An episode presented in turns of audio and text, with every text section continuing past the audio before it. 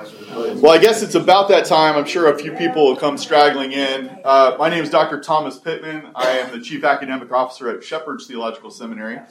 So I'll do my shameless plug since we have a booth. If you've not picked up your free books from our booth, we have two from Dr. Michael Vlach at the booth uh, Dispensational Hermeneutics and the New Creation Model. And then one of our graduates is the one doing the church plant in Ohio and his uh, persecution book, either at his kiosk or at my table. So make sure you get your free copies. I am an interactive teacher. I will ask questions and expect some kind of answer back because I am foremost a professor at a seminary. And so I'm more interactive than, than just sit up here and talk. So the, what we're going to deal with today, and you've heard a lot about this, is reclaiming biblical fundamentalism. But I think in order to understand what biblical fundamentalism is, we have to understand the history of how we got to these terms today. And so, if I was to say evangelical, what is your feeling towards that term? Positive or negative? Negative. well, positive, because neo-evangelical is negative, but I go back to the original ones. Define your terms. That's that's going to have to uh, really exactly. That's the whole how I feel. whole point here. Yeah. So the original term evangelical was actually coined by Martin Luther or Thomas Cook in the 1500s.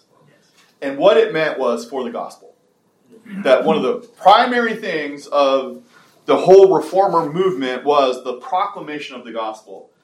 And so evangelical was actually a very good term. Fundamentalism hasn't even been created yet. It's it's something much farther in the future. But all the reformers were evangelicals because it was the gospel. And then the reformers later we bring uh, religion to America primarily through the Pietists and the Puritans, Reform Anglicans and Methodists. And all of them are evangelical. I mean, the whole idea of the proclamation of the gospel was exactly what this country was founded upon.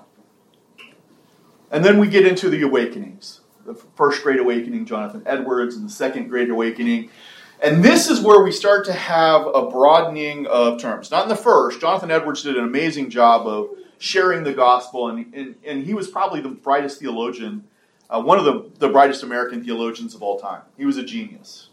And uh, we, we have this great awakening amongst groups. And this is where Baptists kind of come on the scene, is around that time. Before then, it's mostly Congregationalists or Anglican or Methodists, and Baptist comes on the scene.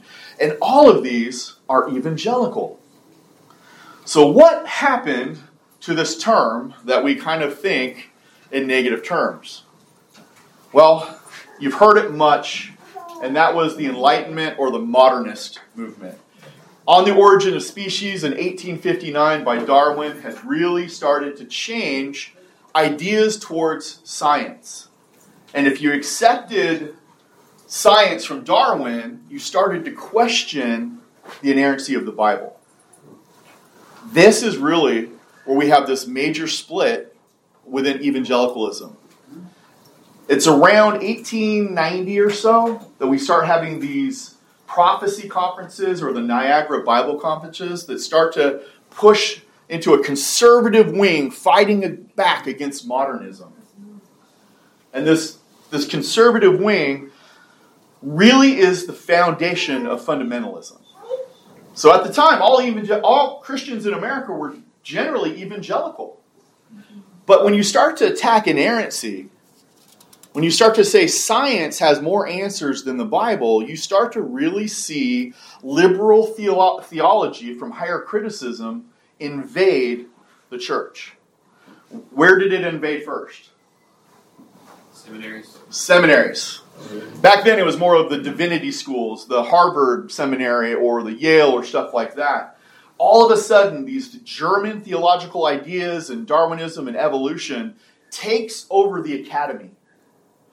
And the church's response is a fundamental response is to pull out entirely from the academy and create its own church-based movement. Fundamentalism is a church-based movement. But so is evangelicalism in its, in its original inception. But this division created this, this horrid separation where the academy is liberal and the churches remain conservative. And we have this huge separation now. And I, am part of the academy, and a lot of the professors in the academy do these great papers, uh, go to these conferences. They have nothing to do with the church. It's the modern equivalent of how many angels dance on the head of a pin. Fundamentalism, we, we start to, to really pull away from government. We start to pull away from trusting the academy, even though all the scholarship is generally being done at the academy to the point where we think that education is a bad thing. So we have to create our own educational models. And so in the 1890s, early 1900s, you have that Bible Institute movement. Moody, Bible Institute, Nyack Bible Institute. We start training our own pastors to go on after us. Now, here's one of the, the, the big difference between that movement and, and modern times, and we'll get there, is in the Bible Institute movement, most of your students are grown men who've already had a career. Ministry has always been a second career kind of thing. You've done your portion to society, and then later in life, you go into ministry. You've got all this life experience. You got seasoned. In the Navy, we called it you had salt on you, you know, and then, then you go into ministry. So you have these, these well respected men that have been successful now going to Bible college. The academy, though, changes, and we start creating an educational system where it's, you know, at 18 you go to college, and then we're getting seminary students at 22 and saying, go pastor a church. So you have these very young men from, from the liberal seminaries trying to invade the church. So, evangelicalism starts to really mean something different around 1910. There's really this, this division around 1910 between liberal theology and fundamentalism. It codifies in what major event in 1925? Scopes monkey trial. The dividing line that really sets the tra- trajectory that we're at today was the Scopes monkey trial. 1925, it's fought between this teacher that wanted to teach evolution in the classroom and goes to court. And the presentation from the fundamentalist side just did not go well in the public eye. And the fundamentalist response was to retract from society. 1930, IFCA is founded. You know, there's a lot of these groups that that come together post the Scopes monkey trial, and we leave society to the liberals. Our idea was separation from the world, and almost all fundamentals did it. You know, we're talking about today this idea of separation, but around 1925, 1930, fundamentals uh, just disengaged from society at, at large and created its own internal systems. IFCA, fundamental churches, I mean, great, great institutions. But around 1950, it really goes dark.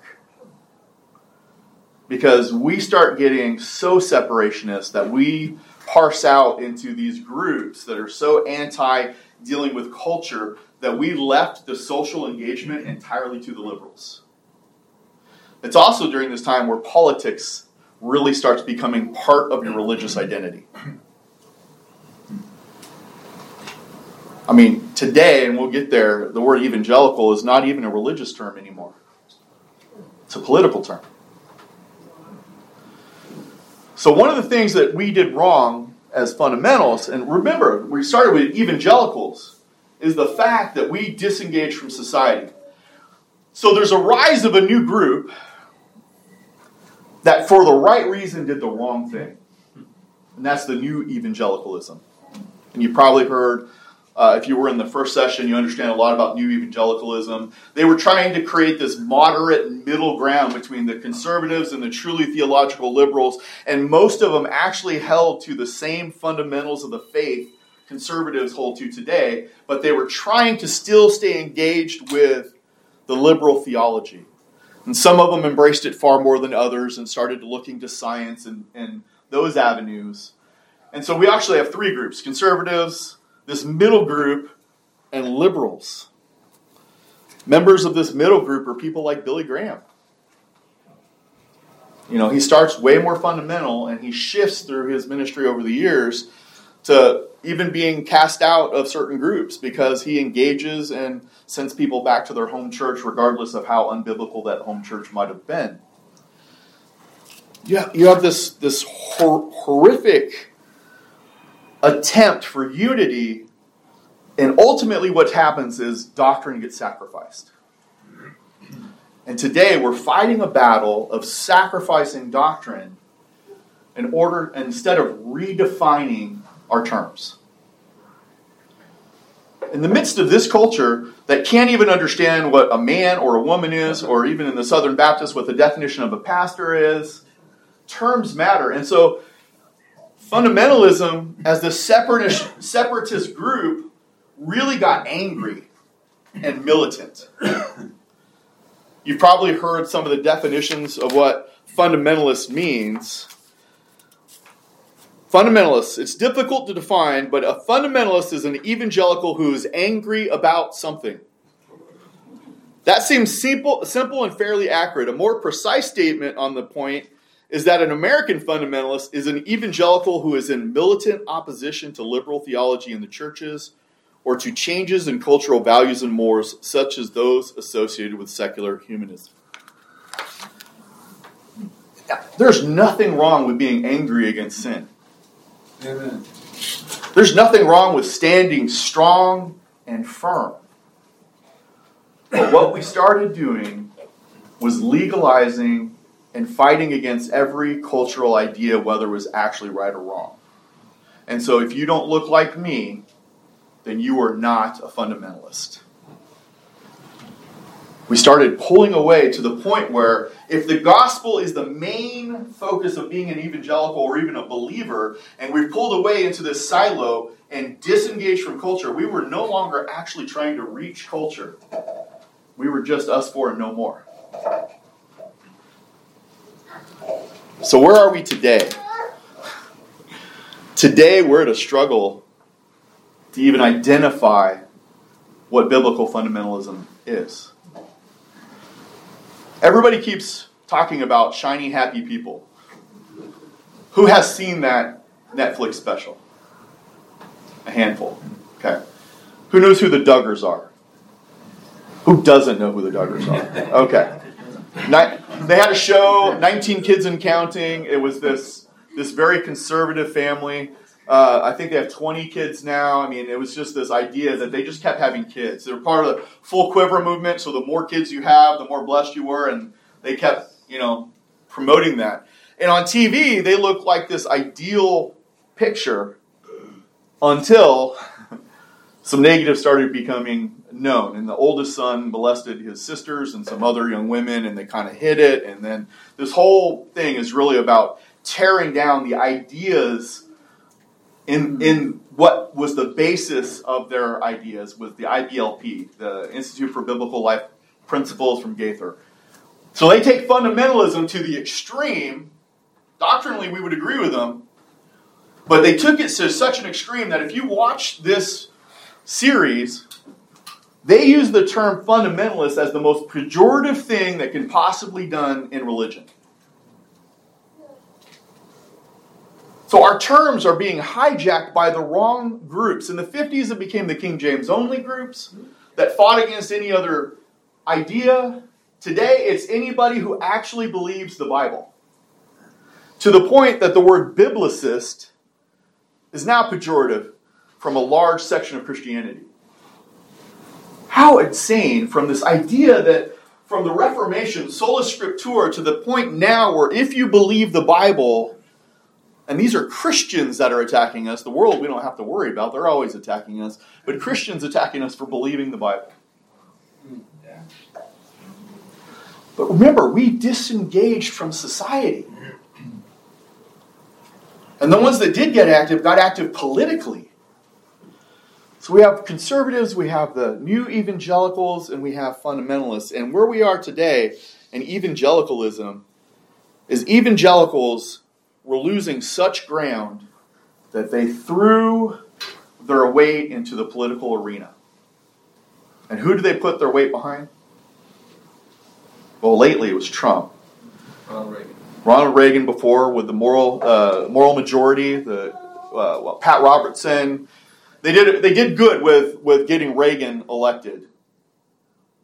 That's fine, but is is our is our purpose as believers politics? No. So yes, we all have p- opinions. Yes, we vote certain ways, absolutely. And yes, if we're here, we're conservative, which probably means we're conservative politically as well. Those kind of go hand in hand. Not entirely, but mostly. But when you take a term like evangelical and you just throw it into the mud of politics, evangelical is a byword today. So fundamentalists, because of some some groups really kind of detracted from us, evangelical is now detracting from us. So we're at a place where we don't even know what term to use for ourselves. What do we want to reclaim?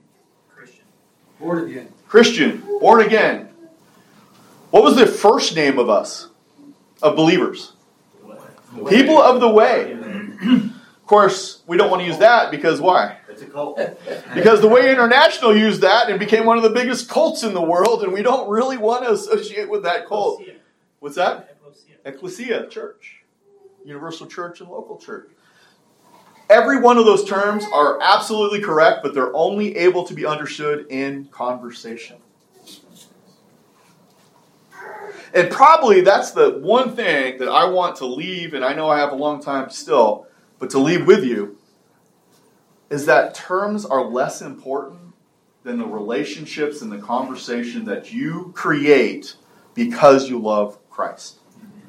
Back to the original term of evangelical for the gospel. See, Billy Graham and those guys got us lazy in the church.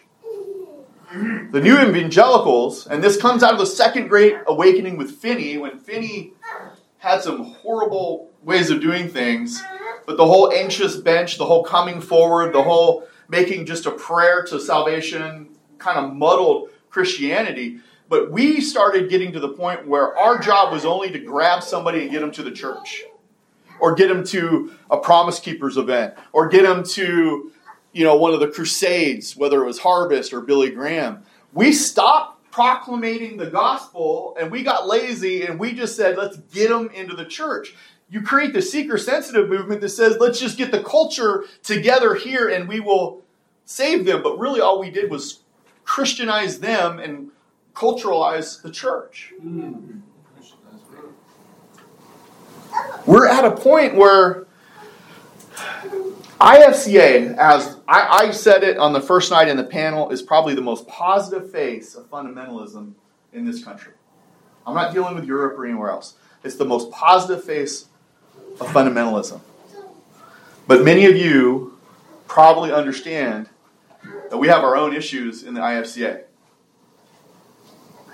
If this is the most positive face of fundamentalism and we identify whatever grade we want to give us as fundamentalists, and we are the best we are, then the only way forward to reclaim biblical fundamentalism is for us to reclaim the IFCA.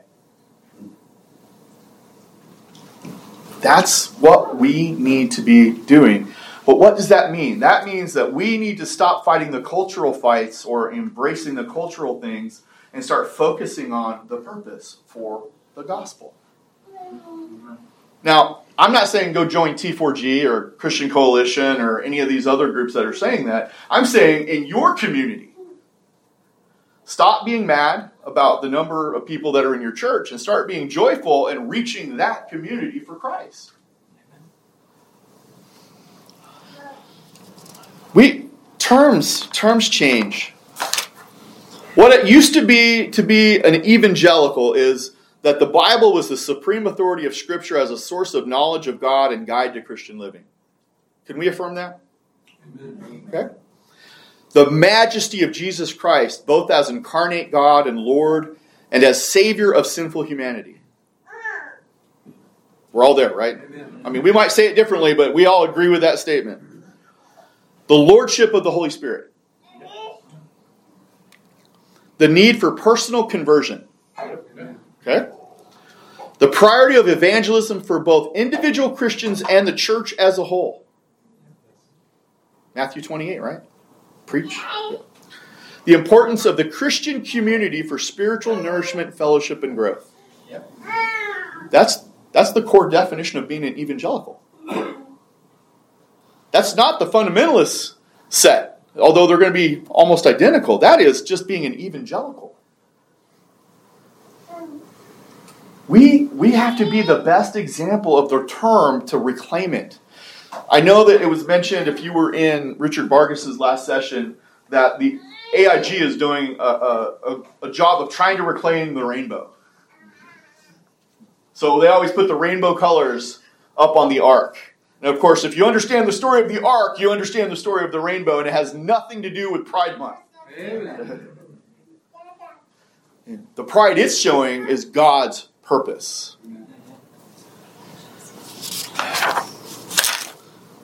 There's three overlapping spheres right now, according to George Marsden, and he probably wrote one of the best histories of evangelicalism um, out there. And I, what, they're what I've already told you, and we have the, the fundamentalists, and we have the new evangelicals, and we have conservatives. What we have to recognize is that today there are conservatives outside the fundamentalist movement. The last Southern Baptist Convention, while I used to be a Southern Baptist, and don't shoot me, please. I was. I'm not anymore. I'm an IFCA, but I was a Southern Baptist at one time. I didn't know any better. No. Um, at least they voted by a large majority of the delegates. Not all, which is worrisome, but by a large majority of the de- delegates to define the complementarian position of what a pastor is. Amen. But the fact that it was a question, the fact that they were even going to have a committee go and research what that meant is concerning. But there are conservatives outside of fundamentalists. And we have to acknowledge that. Not everybody who's an evangelical is a liberal. Not everybody who's Southern Baptist is conservative. And we saw, if you listen to uh, one of the presentations uh, Jesse Randolph did about some of the scholars today that are at places like Midwestern that are really pushing a new hermeneutic that leads to these ideas that challenge the Bible, we certainly see the infection of institutions. But at least the Southern Baptists have had a conservative resurgence since the 70s. They were super liberal and they're having a resurgence. So much so that I've seen articles complaining of how the fundamentalists are invading the Southern Baptists. Amen. Amen. Amen. Reclaim them. Go for it. Go for it. There are other groups that, that will shock us that we actually might have more in common than we thought. The Methodists right now are have split. Yes. Why did they split? Homosexuality. Homosexuality and all the LGBTQIA. Now, it was led by mostly Methodist churches outside of the United States, but they, they at least split. And now you have a conservative Methodist side. What was Methodism originally a version of? Anglicanism. It was Reformed Anglicanism. John Wesley was trying not to, to do anything but reform the Anglican church here in America to bring it back closer to the Bible because higher criticism had infected the church over there. So we do have some conservative Methodists. Now we're going to challenge a lot of their doctrinal positions, and I'm not saying that we're all exactly on the same page.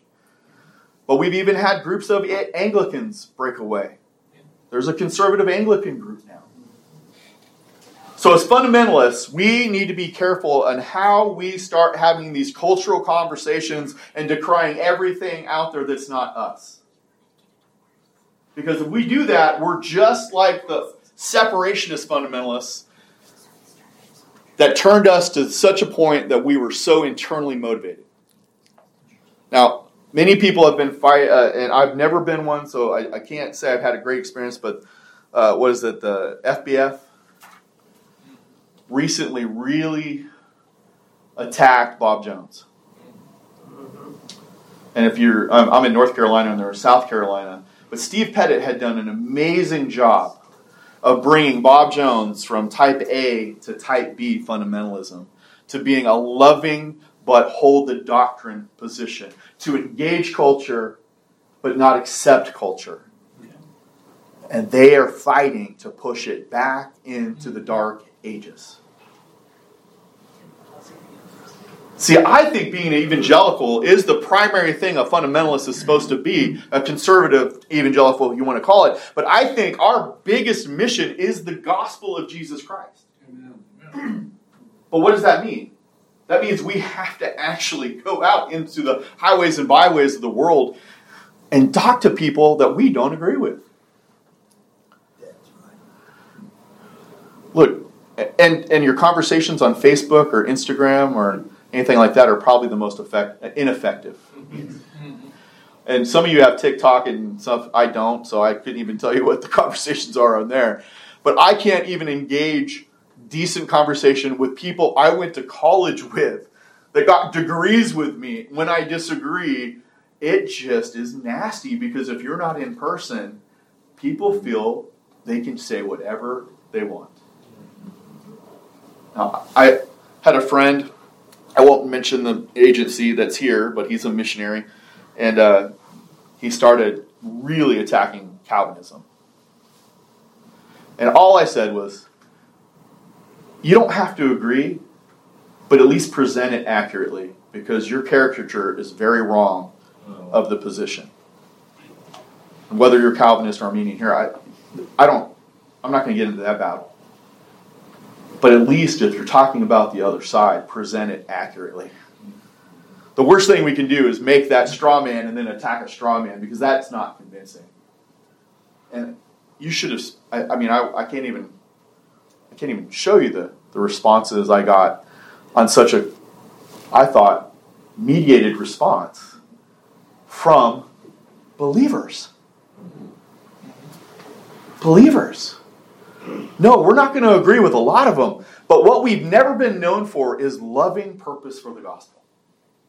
Not since the early 1890s to 1920. We had such an impact at that time. The Bible Institutes formed. We did such great work at that time. But our response to liberalism was to abandon society. We're, who started all the hospitals? Churches. Churches. Fundamental evangelicals, missions agencies, or you know, orphanages. We did that. And who do we leave them to? The liberals. To now, and I'm not getting political, but all social justice issues are fought by the liberals and not conservatives. Yet we are the ones that care more for them than anybody.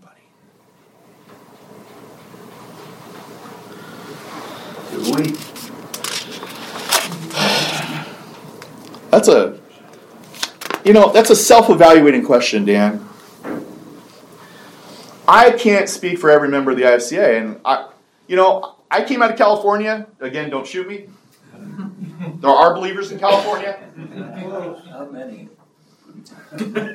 when I was there, they, they always used the quote that 2%, California was 2% evangelized. But there are some amazing churches. I, I was at David Jeremiah's church, Shadow Mountain mega church, and I'm not a big mega church fan. That's why I'm in a church plant of like 50. Uh, I, I, would say doctrinally he agrees with everything that we agree with. He is premillennial. He is pre-trib. I don't like his polity because I don't like the congregational Southern Baptist polity, but that's a minor issue. That's secondary. I can deal with that later. Um, but coming out of California gave me a different perspective of what liberal means. Moving to the South, the idea of liberal, this whole Bible Belt idea of a liberal is so very different than coming out of California when liberal is everything under the sun. Walk the street and you'll see what liberal is. But there are believers in California, surprisingly enough. Do we love each other, Dan?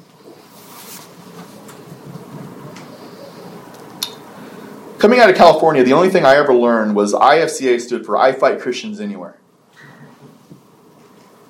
And maybe some of you lived through a time when that was more true. That I, am I'm, I'm not part of that generation. I was an IFCA. When I came to my first convention six years ago, 2018, I met the most loving, group of men dedicated to the gospel, at least how they acted here. Now, if they're different in their church, I can't speak to that. Well, my skepticism is do we love the world? I think we You know, we, we went to church a couple weeks ago and there was a homeless guy sleeping on the front porch. How do we, how do we treat that man? Do we invite him in? Do we him, you Well, there's a parable that deals with that in, in the Bible. So, how we deal with that, man, I think is given very clearly how we're supposed to. I think we feel helpless to meet the needs of culture. In our help, in our helplessness, we think if we can't fix everything, we do nothing. But if you just meet the needs of that one man to the best that you're able, I don't think God asks for anything more. Yes, sir. Have to define your terms again. I mean, I, I keep harping back to this, but what do you mean by love? Okay. Do you mean love him by giving him money so that he can, or help him by giving him a job and giving him a place to live? What do you mean by love? Well, I think that Jesus defines what I mean by love. You know, love your neighbors yourself. Now, to what extent? Now, I was in San Diego, largest homeless population in the country. Hmm. You know what I didn't give? Money, Money. Yeah. You know what I did give? tracts. Food, the gospel, Socks. socks, uh, resources of where he could go to a shelter, resources for drug addiction, resources for anything like that.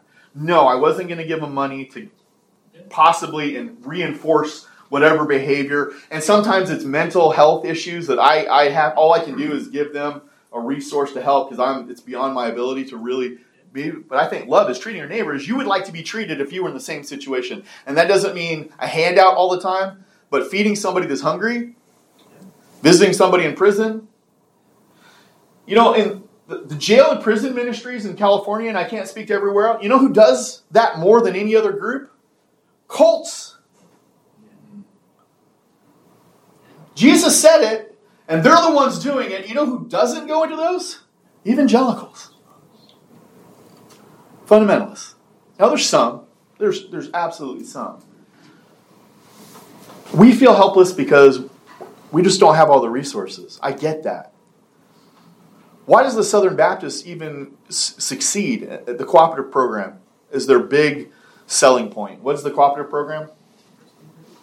Am I the only one that knows? Give it to the missions. Everybody gives is supposed to give 10% so they can pull it together to support missionaries. And they have something like 5,000 missionaries doing that. We don't usually share the gospel very well. They may not share the gospel very well, and if they're not trained effectively, and I was in the Southern Baptist where they'd throw 100 church plants at the wall, all guys that have never sat under another pastor, all that want to be a lead pastor without any training. They want to do it their way and not somebody else's way. And yes, there's a lot of damage in the church because we've lost the ability to mentor the next generation and raise them up from amongst us. I hate the business model of putting an application for a pastorate out there all over and you, you apply to churches all over, but that just shows me how many churches need to be restructured. But in fundamentalist circles, you know what we do? We refuse to change anything until we run it into the ground and then have to replant it. But at least we can replant. We, we've got to get out of this mindset where the world, the world system is our enemy. Right? But the people in the world are our mission field. I've seen most churches grow these days from poaching from other churches. And if you're pulling them out of the local church, great. But you know how they're not growing? By saving souls. That is our mission.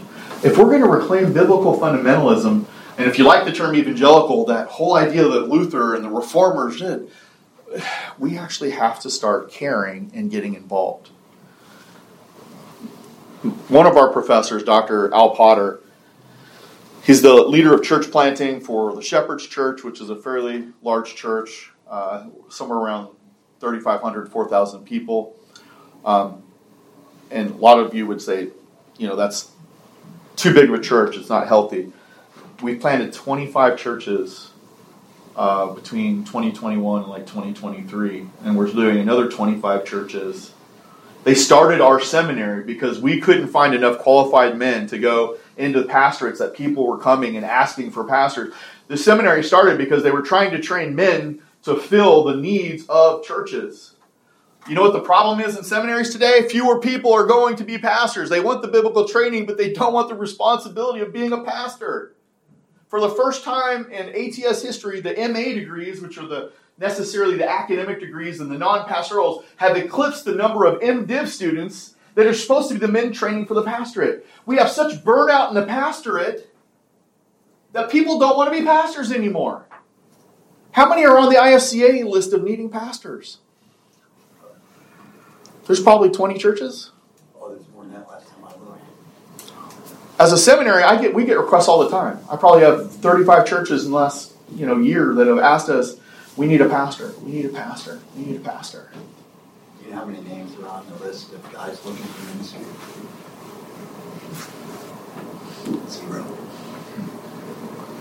So we're trying. We're trying. But we have to change how we do things. We have to start fighting the right fights. If I hear one more about stadium seating versus chairs or versus pews, I, I know that's a laughing thing. Do you know how many churches fought over that? COVID. How much damage did COVID do to the church? A lot. Over what? Masks and vaccines. We eh, look. I will be honest. I am unvaccinated. Amen. Amen. And you know what? I didn't push my views down anybody's throat. Amen. And if you wanted to wear a mask or get vaccinated, I your personal health choices are your personal health choices. But if you can't fellowship with somebody because they got the vaccine or they want to wear a mask, or if you want to fight about how everybody needs to have a mask on, at least do your research and understand what a mask does. But if we start fighting over these issues, I'd rather wear a mask than lose a brother. First Corinthians really starts fighting over, you know, meat sacrifice to idols. But I think the theme behind that is if we start fighting about these things, we are losing the purpose of why we're supposed to be engaging the weaker brother and the world. Do we love Dan? I know you do. Dan sends me a text monthly when he prays for me. I met Dan at the first IFCA convention six years ago. Stayed at his house. I'm actually on his. I'm on the board over his ministry now. But the man showed such care and concern that I had a different perspective of the IFCA. Who are you doing that for? Pastors, we need to actually fellowship with other pastors, not just here. Find men in your local areas. They don't have to be 100%, but if they're for the gospel, I'm not saying plant churches with them and start having those fights, but we can still be refreshed with people that we disagree with to some level to say, hey, how can we reach this community for Christ? If we're so siloed that we can't talk to people we disagree with, well, you can't even have a family reunion. Mm. Didn't Christ say that those that accept the gospel, there are going to be fights in the family? Who's lost a family member over your decision for Christ? Some of us, it's not. A, it's not. A, if we come out of Catholics or Jehovah Witness background or something like that, I've seen. I've seen them basically cast off as if they were dead. Mine are just. They just laugh at me. We could still be in the same room. They just think I'm an idiot. And that's fine. I'll be an idiot for Christ. Amen. But if we're always fighting, we're never loving. What does it mean to love? Treat your neighbor as you would like to be treated. To the extent that you can help, help. Grieve with those who grieve, you know, express joy with those who express joy. I just taught a class on chaplaincy uh, about a month ago. And uh, I've never been a chaplain, although I was trying to be. God said no. I, was disqualified for gout. disqualified. But you know what I know about chaplains? I have met more chaplains because they're in multicultural environments that are doing more for the gospel than most pastors. We were going to ask a question the other day, and uh, we, we talked uh, the pastor out of doing it that was going to ask his congregation, How many of you have led somebody to Christ? How many in your congregation would raise their hand? So we said, Don't do that. that you might not have your congregation next week because they're going to not like the, the answer that they give. But I had a pastor tell me, I've never led anybody to Christ. I don't want to ask that question here. Because I don't want to hear the answer.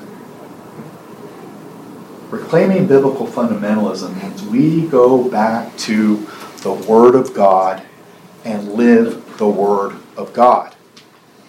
Not a term, not a definition. What does Christian mean? Christ like, Christ once. If we need a term, let's go back to Christ. Right?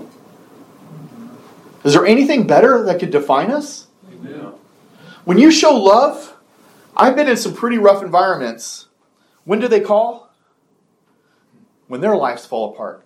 You ever notice how the most vehement atheists will call on you if you're consistent in your theology when their world falls apart? What's that? Somebody said yesterday? I got one yesterday.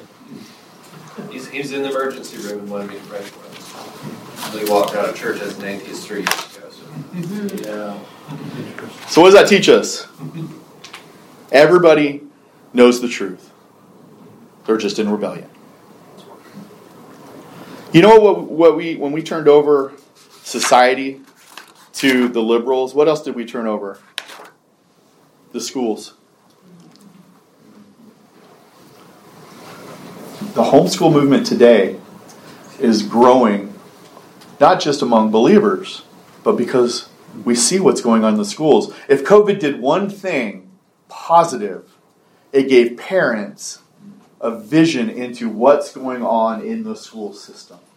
Because they were then in the room seeing this instruction and, see, and hearing for the first time what we've been sending our kids to for decades. Not everybody can homeschool, but we gave over the school system, and now it is entirely bereft of truth. I know there's all these old things, you know, you kick God out of schools, what do you expect? Well, absolutely. But we're hiding God only in our buildings and not presenting Him to the culture. We're fighting. I always tell people about the Southern Baptists, having been one. The biggest problem with the Southern Baptists is not is that their guns are always pointed at each other internally, because it's such a broad tent theologically. You have Arminians and Calvinists. You've got all amillennials and premillennials. You've got mega church and rural church. They're always fighting each other to the point that they can't do the one thing that they were found to do, and that's shed the gospel. They're always fighting each other. Every convention is what fight are we going to have today? Didn't we do that in fundamentalist circles? So, my question for you is what are you going to do differently now? Maybe you're doing everything right. But I will tell you that I get called upon to do pulpit fill because I am an IFCA member. And I have filled the pulpits in some dying churches. And they're dying because we've always done it this way. My very first church, as a MDiv student where I interned, the pastor was 90 something years old. His son was a head of the tech ministry sleeping with the head of the worship ministry, living together outside of marriage. And they were wondering why they were losing congregants. And when I confronted this pastor who had been doing this for over 50 years, he said, I don't want to push my son out because he just came back to church.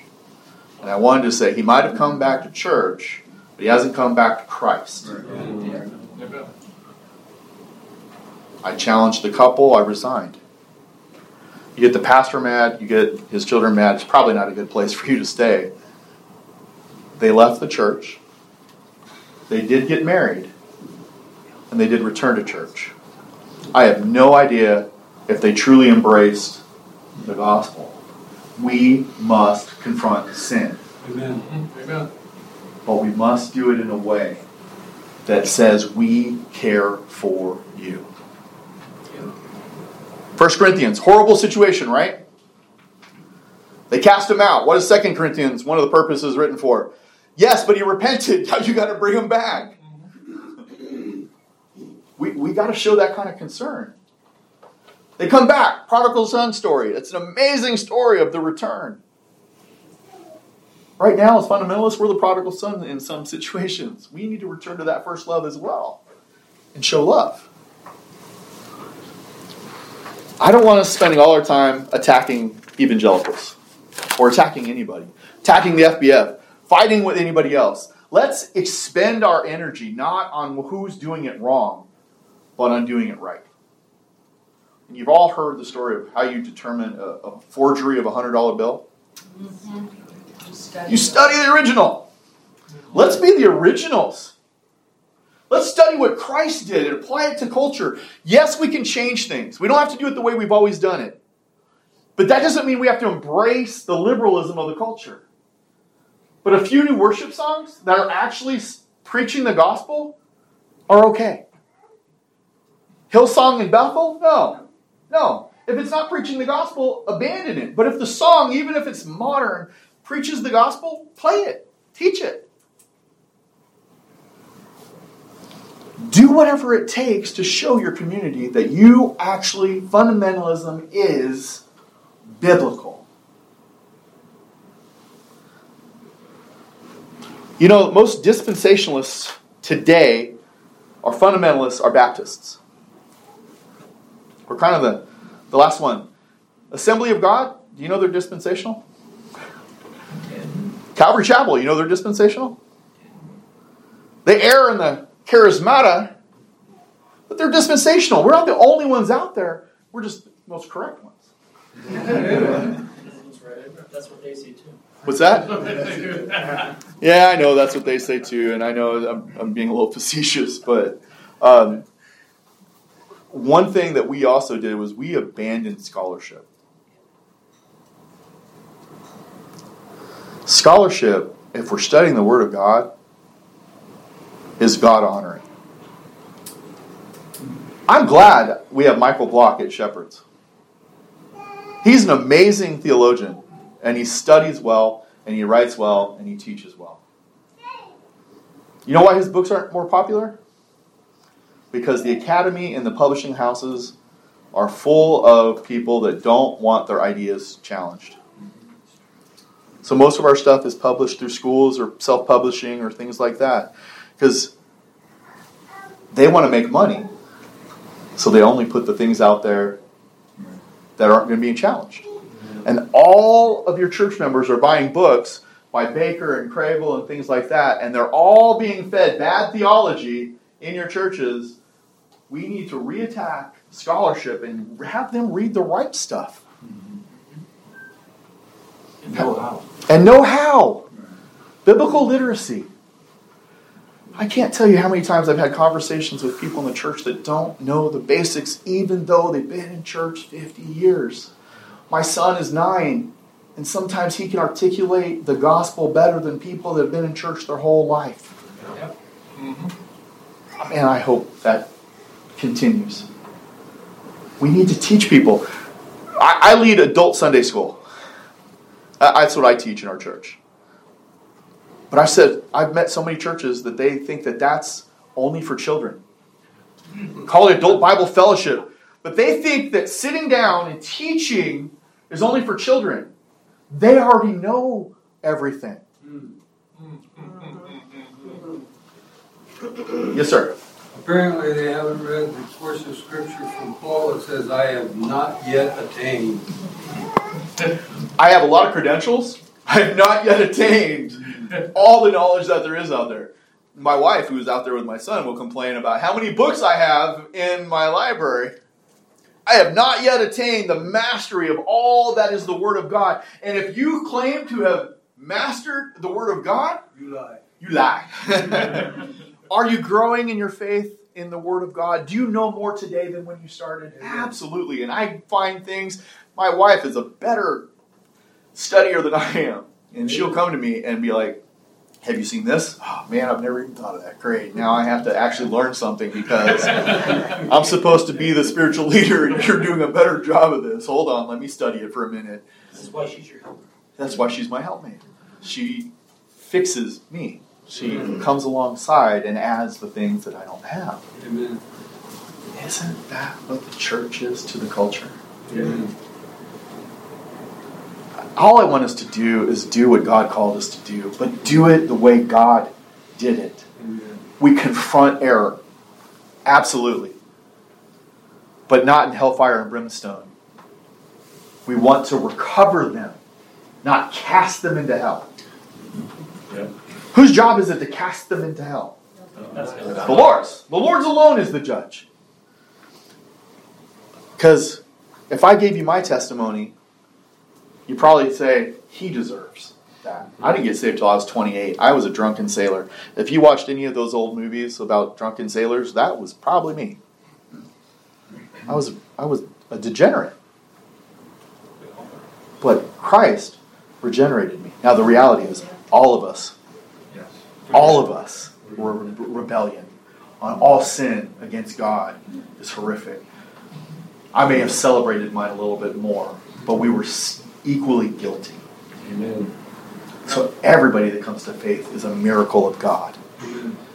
And if He can save people we think are unsavable, like me, we should stop withholding the gospel from people that we think are unworthy. Where's the sinner? More glory to God. What's that? The worse the sinner, more glory to God. We say that. I will tell you my own experience because of my testimony and the things I went through.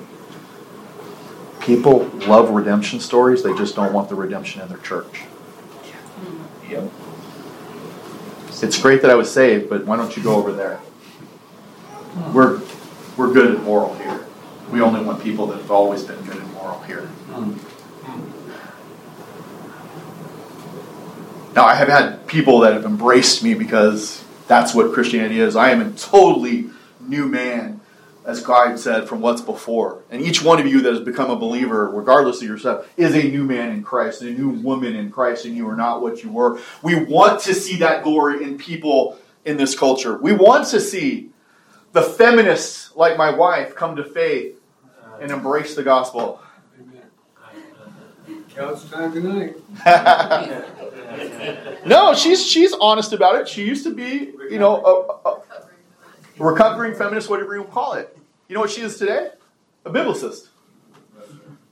Stay-at-home wife and mom. Stay at home wife and mom, homeschool, you know, the whole conservative like image from her rebellion to studying the Word of God. What changed her? Not me. Biblical literacy. Biblical literacy changed her.